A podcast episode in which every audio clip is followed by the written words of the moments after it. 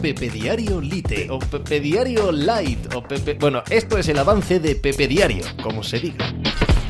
Hola, ¿qué tal? Hoy estamos a jueves 10 de noviembre del año 2022. No llega lo suficientemente pronto el parón del Mundial para el Atlético de Madrid que vive en una agonía permanente. Lo que le vendría bien al Atleti ahora mismo es un Mundial de seis meses, de medio año. No tener que volver a reencontrarse bajo ningún concepto en ese vestuario. No tener que volver a mirarse a las caras. No tener que decir qué, qué tal te ha ido, qué, qué tal tú, qué tal. Bien, sí, jugamos mañana, ¿no? Eso debería estar prohibido ahora mismo en el Atlético de Madrid porque lo único que necesitan es desaparecer realmente como entidad de, la memoria de sus protagonistas, de los jugadores, de los entrenadores, de todos aquellos que están eh, metidos en el día a día del Atleti, porque, porque se les está comiendo, porque ahora mismo no tienen ninguna entidad como equipo, no dominan en el centro del campo, no tienen contundencia en el área propia, no tienen contundencia en el área ajena, no tienen gol, no tienen confianza en sus posibilidades, no tienen un esquema de juego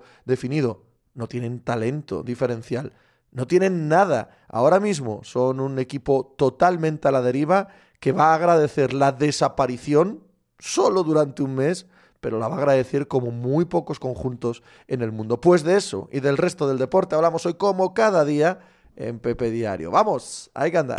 Estás escuchando Pepe Diario.